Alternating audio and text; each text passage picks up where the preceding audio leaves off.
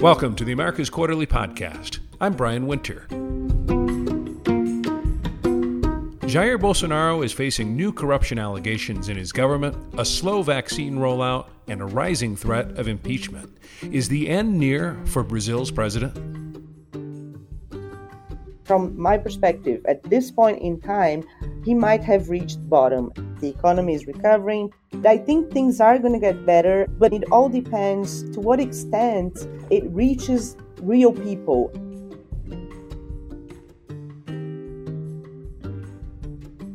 Brazilian President Jair Bolsonaro appears to be in trouble.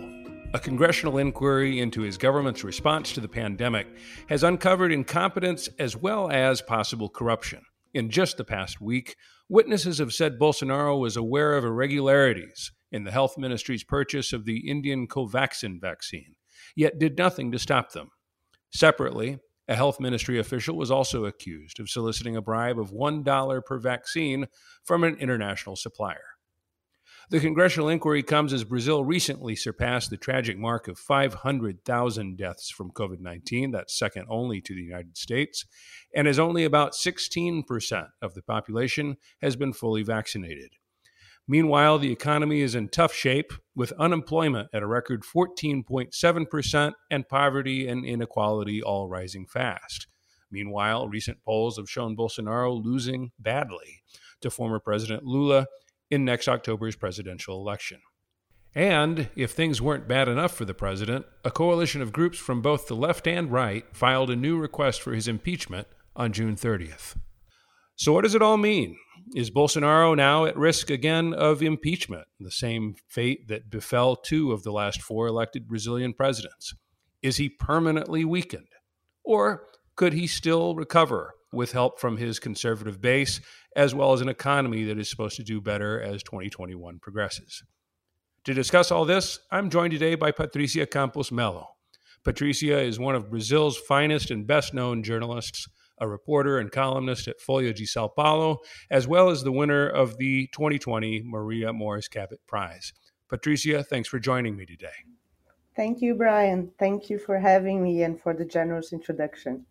Well, it's a pleasure to have you, Patricia. And this is so important that we're recording this despite the fact that I have the flu, which, you know, our regular listeners may notice a slight difference in my voice. But but let's get down to it. You know, Patricia, I thought originally that this congressional probe of Bolsonaro's COVID response was going to be kind of a media show, similar in some ways to the two impeachments of Donald Trump here in the United States, that it was going to, you know, drudge up a lot of details and tell us maybe a few new things, but ultimately would not have a big political impact. I think I was wrong. I think we were all wrong. I mean, up until now, we were all watching politicians sort of on campaign mode trying to, you know, give speeches, but nothing really shocking had been uncovered. But now with the corruption evidence and, and signs, this is something that goes against one of the main campaign slogans of Bolsonaro against corruption that he's honest and that he's a new kind of politician, he's an outsider. So now I think people are, they might think, okay, so not only he neglected buying vaccines, but also there was corruption and maybe they didn't buy the vaccines earlier because they wanted to get money on it. So I mean, it's difficult to tell in Brazil. We always say it might end up in pizza, which is nothing's going to happen, but maybe this time is different. Yeah, I mean, my take is that we knew that this congressional investigation, or CPI as it's called for its initials in Portuguese, was going to turn up negligence, the Bolsonaro government's focus on these unproven cures like hydroxychloroquine. We knew all that was out there. We knew it was part of the pandemic response in 2020. But corruption is potentially like kryptonite to this government because he was elected primarily to be different compared to the corruption that we saw in the Workers' Party governments as well as in the Temer government that preceded him. Which is quite ironic because if you think of it, it was Bolsonaro the one who actually ended with the car wash operation under his government. Sergio Moro, the former justice minister, resigned because he saw some attempts to interfere with the federal police And even though all that happened, he still managed to keep this image that, you know, he's fighting corruption, even though you have all those evidence against his sons.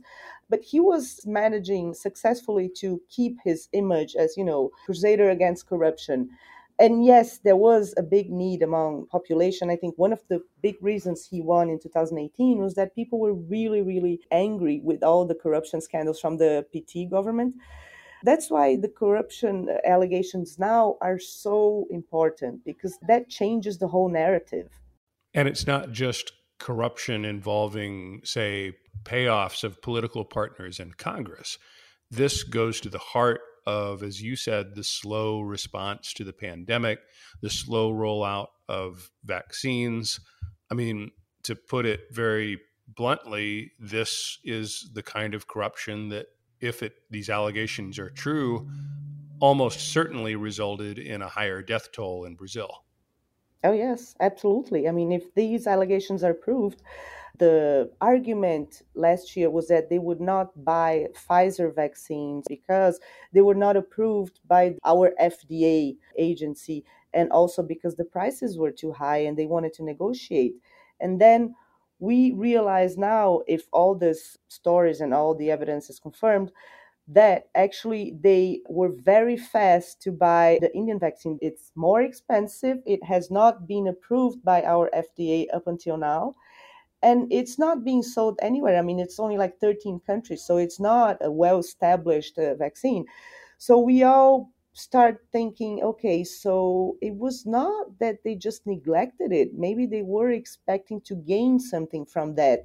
And that is really horrible because it's what you said, you know, it might be corruption that kills. Now, your newspaper, Folha de Sao Paulo, published a story with allegations from a official at a international vaccine supplier saying that a health ministry official asked him for a bribe equivalent to $1 per vaccine of the AstraZeneca vaccine. So this is actually separate from the whole Covaxin question. Can you talk to us a little bit about what we know about that specific allegation and what the effects are likely to be? Well, so on top of the whole Covaxin imbroglio, you have this story that was a story published by Constança Rezende, a reporter at Folha de São Paulo, that a representative of a Texan company called Davati Medical Supply said that he actually he met with director of the Ministry of Health who requested $1 per dose to actually sign a contract that's a classic kickback then. Yes, classic kickback, yes. And that would be for 400 million doses. And that raises suspicions about all the, the vaccine purchases. As we record this, Patricia, you know, President Bolsonaro has not directly addressed that specific report. He did say in comments that the members of Congress undertaking the investigation are bandidos, or I guess bandits, um, he also said that you know he's not going to be damaged by the, CPI, and he also noted, curiously, that he has the support of the armed forces. He separately has said that he he said earlier in June he said with regard to these Covaxin allegations that he has no way of knowing what happens inside each and every ministry, which is quite different from his discourse at the end of 2020 when he was saying that there was no more corruption in the Brazilian government since he was president. Precisely. It's a very difficult situation for President Bolsonaro because, on the one hand, he's trying to distance himself from whatever was happening inside the Ministry of Health. And the guy who was the whistleblower, he said that he did alert President Bolsonaro about this, and that President Bolsonaro said, Oh, this is something related to uh, Ricardo Barros, who's the speaker for the government in the House. So now, on the one hand, he needs to distance himself from all that dirt, from all that corruption, but at the same time, Ricardo Barros is an important figure from Centrão, this uh, You're not the first person to struggle with a translation for the Central. I, I have uh, traditionally called it a ideologically amorphous group of Congress people who have, over the last year or so, been strong supporters of Bolsonaro. Perfect definition.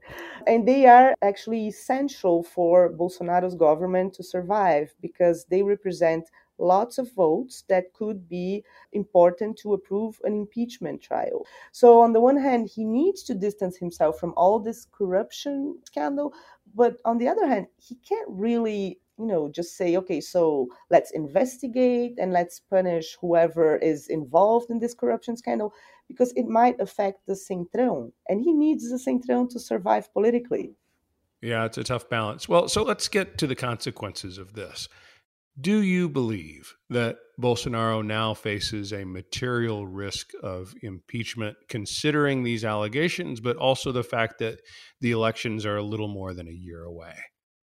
Hmm. I would say that no, because he created a very interesting scheme to distribute money to the politicians, to central politicians. So these central politicians who are essential for his survival are really happy because they have millions of reais to give to their constituencies.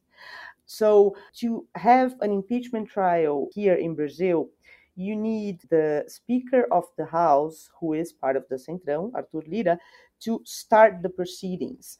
And for that to happen, you have to be really unhappy about everything that is happening. And they are known to be very pragmatic. I mean, last time when there was impeachment proceeding with former President Dilma, she was very clumsy politically. She wasn't really very competent in managing her political alliance, her, her base. So now I don't see that happening while they still have all this pork to use. And we have elections next year, so it's very important for the re-election of all the legislators to have pork. But on the other hand, I see a realization among people who really don't want former President Lula back in power, but don't want a second Bolsonaro administration, that one of the few possible ways to have a third way candidate is to impeach Bolsonaro, because then you would have some space for a center left or center right candidate. So it's complex. I still don't see an impeachment proceeding starting because Centrão still has a lot of money, but you never know. But Patricia, to take one of my favorite expressions about Brazilian politics, the Centrão cannot be bought, it can only be rented.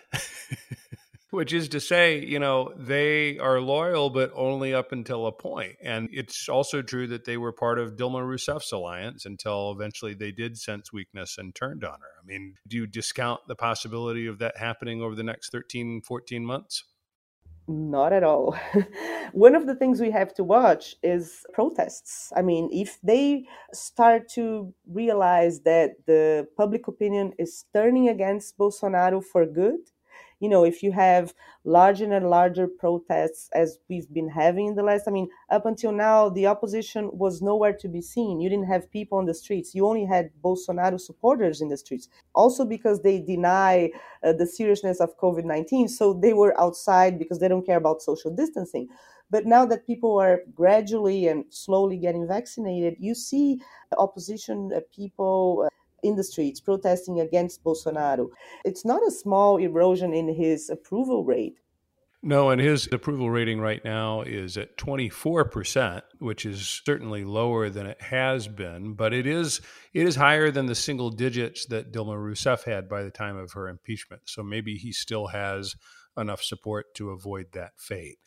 Another thing that's worth watching, of course, is who comes out as part of these protests. I remember a couple weeks ago when there were big protests on a Saturday in Brazil, you looked at photos afterwards, and what you saw was a sea of red people in red t-shirts. Red of course is the color of the workers party. And so it was somewhat easy to dismiss those protests as sort of a, a partisan affair. It's still important but it's not the same as you know what you saw in brazil in 2015 and 2016 when it was really a broad cross section of society and the middle class. I mean do you agree that who comes out to protest is as important as how many people come out to protest I think there is a challenge of showing that this is not only something that is being organized by the left wing parties, because that's what Bolsonaro has been doing. He's been saying, oh, you know, this is PT thing. You know, it's not really the population who's unhappy, it's just the, the left wing parties. But I do think that they are expanding. It's true that you saw a lot of red flags and, and PT signs and PSOL and other very politically uh, mo- motivated people. But I do think that this is expanding, and I think that in 2015 you started with you know a small core of people that maybe were more ideologically extreme and it, it just expanded. It all depends on, and this is going to sound obvious, on how fast the economy recovers. But not only the economy, it depends on how fast the inflation goes down because even if you do have a recovery they are projecting 5% gdp growth uh, this year. But if you still have inflation and uh, mainly inflation over food if it's still high this is really bad for his approval rate among poor people. Well, and that leads perfectly into kind of my final question about Bolsonaro himself. I mean, you could also make a case that this right now is as bad as things are going to get for Bolsonaro because the economy, at least on the GDP side, is showing signs of life. It has yet to really make a fundamental difference in things like unemployment and poverty. In fact, as I noted in the introduction, all those indicators still seem to be heading in the wrong direction. But vaccine rollout will likely continue to improve. In places like Sao Paulo state, you now have more than half of adults who have been vaccinated, at least partly. And at some point, you have to figure that this congressional investigation is going to stop making headlines as well. So it's not, it's certainly not impossible to imagine that in another three, four, five months, that Bolsonaro could be in much better shape. Yes, that is their calculus. I mean, they're thinking, okay, so you reached bottom. From now on, it's only going to get better because the economy is recovering, people are gradually getting vaccinated. They're going to have more space to spend money on social programs next year. So we should see it carefully when people are saying, oh, look at the polls, they're showing former President Lula so much ahead. But I think things are going to get better, and it all depends to what extent it reaches real people. I mean the economy is going to recover but if you still have inflation if there's other like possible uh, surprises we might have energy problems because we have a drought that is very severe. So we might have electricity shortages and this is really really dangerous for a politician to face. This costs a lot of popularity. And maybe you can't control inflation so well because you also have commodity prices going up. We don't really know, but from my perspective, at this point in time, he might have reached bottom, and from now on, it's going to get better.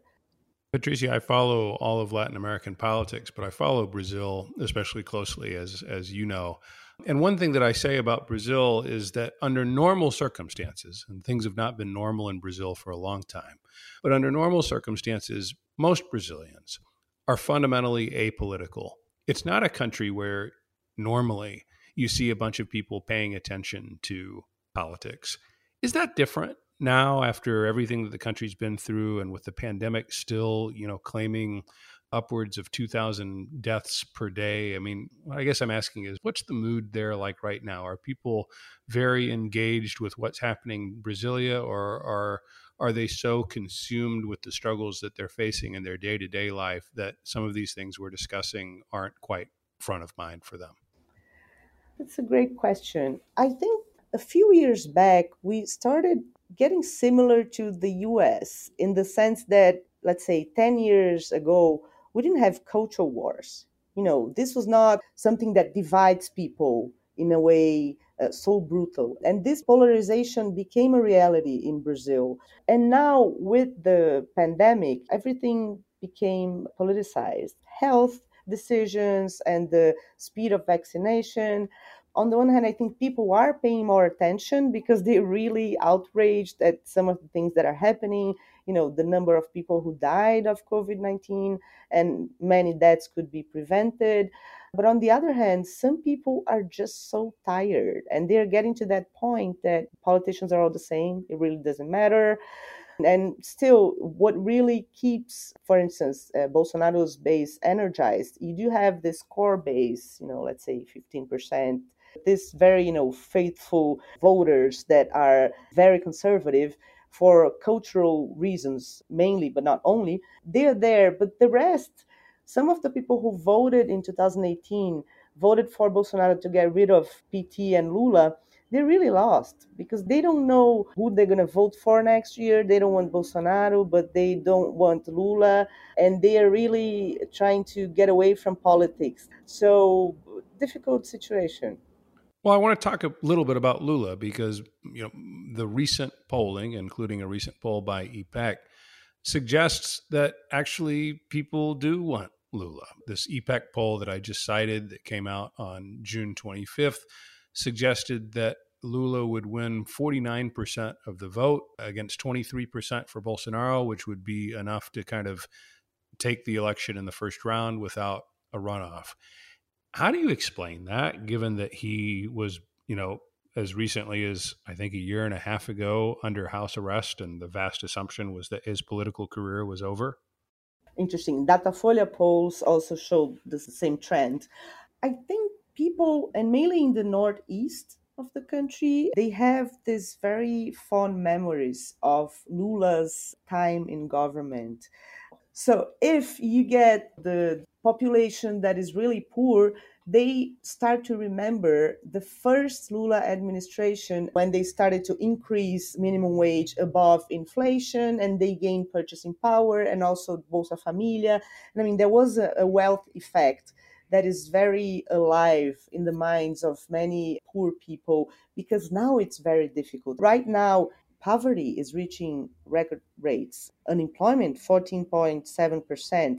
And you see people, you know, they really see that the rice in the supermarket is much more expensive. So I think that's why they have this memory. It's not only the charisma, I mean, both Bolsonaro and Lula have this very charismatic personalities but they do have these memories of good times under Lula administration. Yeah. Final question, Patricia. You know, do you still think there's any space for a third candidate in this election next year? I mean, look, we are still 16 months away, so it's tough to say. But the country looks so polarized. I, I don't see much room for one right now. Do you disagree? No, I don't see any room for a third party candidacy right now unless there's no Bolsonaro in the election. He's impeached or something happens. Then I would see a lot of space. There was a joke on social media the other day saying we all had to vote for Bolsonaro to get rid of Lula and, and PT in 2018, and now we all have to vote for Lula to get rid of Bolsonaro. But some of these people, they would vote for someone else, right? And some of the center right people, some of the Moro supporters, car wash supporters, they are not happy with Bolsonaro, but they would never vote for Lula. So I think the only way that you could have some space for such a candidacy would be if you did not have Bolsonaro, but that's highly unlikely at this point. But I might be wrong. We might all be wrong, Patricia. Being predictive about Brazilian politics is notoriously difficult, especially during times like these. But we appreciate your willingness to try. And, and thank you again for joining us on the podcast today. Thank you so much, Brian. Thank you. Thank you for listening to the Americas Quarterly podcast. You can read more at americasquarterly.org. Finally, if you enjoyed the episode, please leave us a review, give us a rating, and subscribe wherever you get your podcasts. The Americas Quarterly podcast is produced by Brendan O'Boyle and Leonie Rawls. Americas Quarterly is an independent, not for profit publication of Americas Society and the Council of the Americas.